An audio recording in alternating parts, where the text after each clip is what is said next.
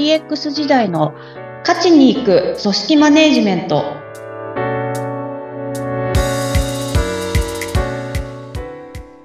お疲れ様です。株式会社ダズリー代表取締役筒井千明です。インタビュアーの土井さとみです。どうぞよろしくお願いいたします。よろしくお願いいたします。お願いします。えー身の回りの DX 話をいつも番組始めに筒井さんに聞いてもらっています。私これまだ体験していないんですが、ワクワクするような技術を見つけたんですね。えーっと、西武線の西武新宿駅かな？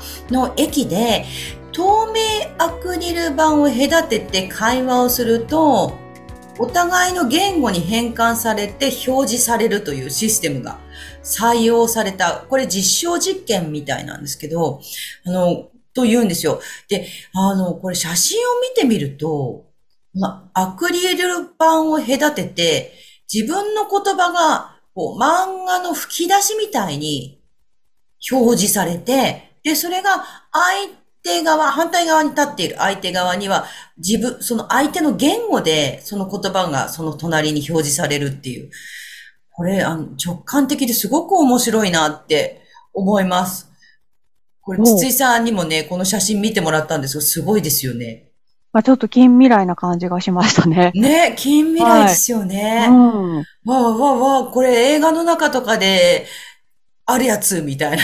うん これが現実、みたいな感じですよね。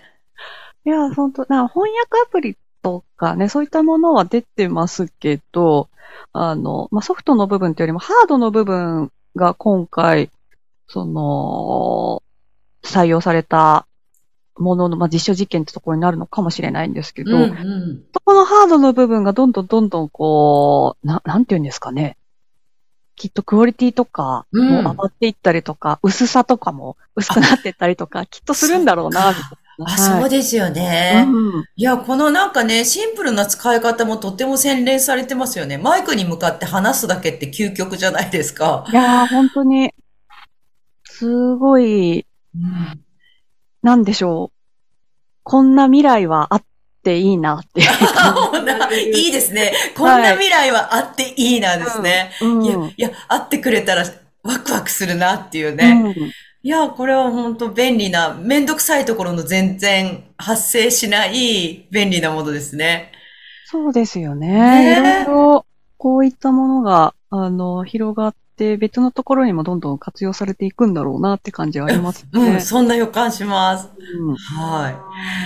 えーさて、えー今日はですね、仕事の任せ方の2回目ということなんですね。はい。え2回目、どんなお話から始めましょうか？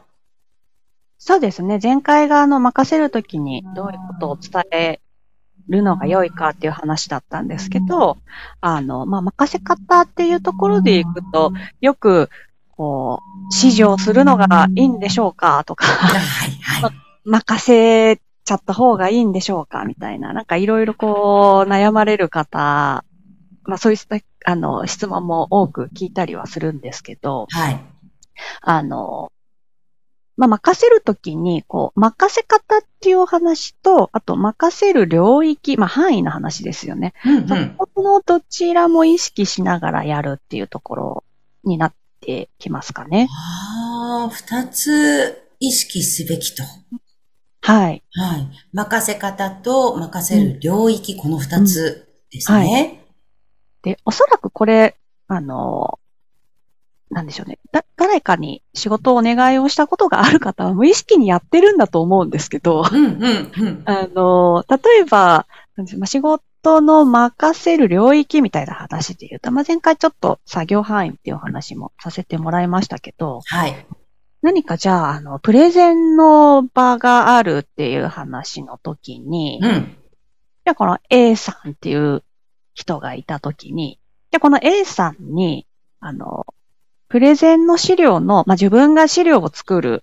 で、なおかつそのうちの一部だけをお願いするのか、それとも A さんは資料は作れるだろうからと思って、資料の作る全部をお願いするのか、うん、うん。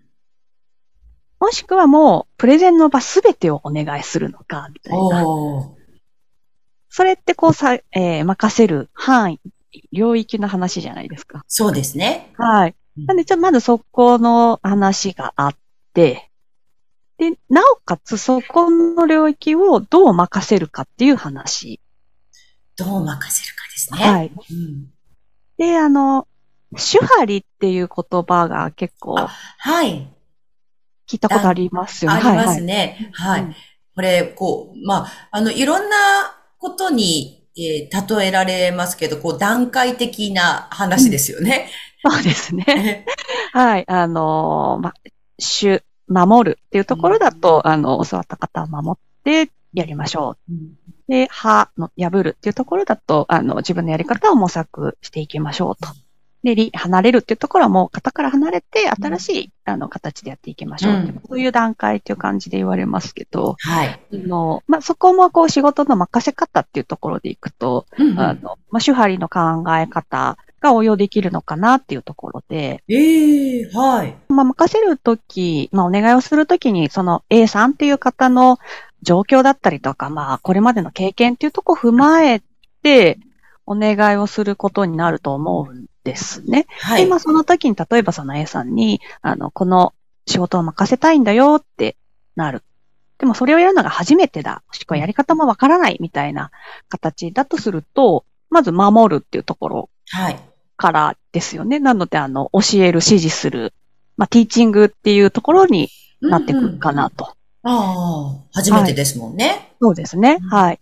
で、じゃあ、あの、今度はじゃあその A さん、ちょっと経験も積んだっていう状況感であれば、あの、まあ、でもいきなり任せられる、うん、どうだろうみたいなところだったりすると、まあ、そこが班の状況っていう、あの、に置くと、まあ、そこで、あの、一番良さそうな接し方で言うと、まあ、コーチングっていう形ですよね。うん。この仕事お願いしたいんだけど、どう考えるとか、どういうふうに進めたらいいと思う？みたいな、まあ、問いをちょっと投げながら、うん、うん、あの、一緒にこう作っていくみたいな感じ。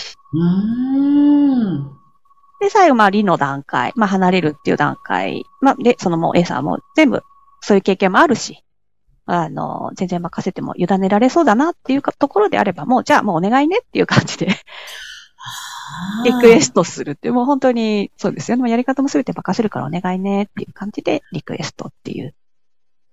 まあ、そういう段階っていう感じですね。はい。ああ、そうですか。じゃあそうすると、仕事を任せる相手の力量とか経験とかを、まあ、つどつど確認しながら、こちらの任せ方もチェンジしていく。ですね。そうですね。で、実際の、あの、皆さんおそらくやってるんだと思うんですよ、本当に。じゃあ、この仕事誰々に今回お願いしたいけど、うん、そうだなって。まだ、あの、こういう経験したことなさそうだからな、みたいな会話って、はい。なんか、日常的に起こってると思うんですよ。そうですね。はい。で、それをちょっと改めて見直してみると今みたいな段階ですよっていう話なんだと思うので、うんうんうんうんうーん。最初の段階のね、初心者の方にこういう風にやるんですよっていうティーチングの部分は、まあ、あの、自然にやると思うんですよ。この、うんうんあの、歯と理のところの、この手か、手、さじ加減ですかね。さじ加減が、あの、上手にやれるといいなって思います。でもそうですね。なんかあの、そこの部分で、まあ昨今話題になってるコーチングっていう そうですね。コ やりーチングです方を、ね。はい、うまく適用できると、よりいいんじゃないかなっていうところですね。うん。あの、はいこちらから、いや、こういう風にやればいいんじゃないっていう提案をするというよりは、もうどう思う？どうやるといいと思う？っていう本人の中からこと、答えを引き出すっていうところが大事そうですね。そうですね。で、そこで、あの考えているところで、あ、もうちょっとここの部分は、こうしてもらいたいなっていうところがあったら、期待をちょっと伝えてってう、んそれでちょっと、あのはな進めていけるようになると、良いのかなっていうところですね。うーん。いや、ちょっと私お話を伺っていて、自分がえ娘に対してですね、あこれやっといてっていう家事の投げ方が手張りじゃなかったなと。反省をしているところでございますよ。ちょっと、ええ、コーチングも取り入れてみたいと 思っております。はい、ぜひ。投げっぱなしはいかんということを反省も込めまして。はい。大変勉強になりました。ありがとうございます。そろそろお時間になりました。今日は仕事の任せ方の2回目でした。筒井さんはプロジェクトマネジメントについてのセミナーを開催しています。また、現在進行中のクラウドファンディングについてもリンクを貼っておきますので、株式会社ダズリーの詳しい情報は、ポッドキャストの説明欄のリンクからご覧ください。お話は？株式会社ダズリーの筒井千明でした。ありがとうございました。ありがとうございました。次回もどうぞお楽しみに。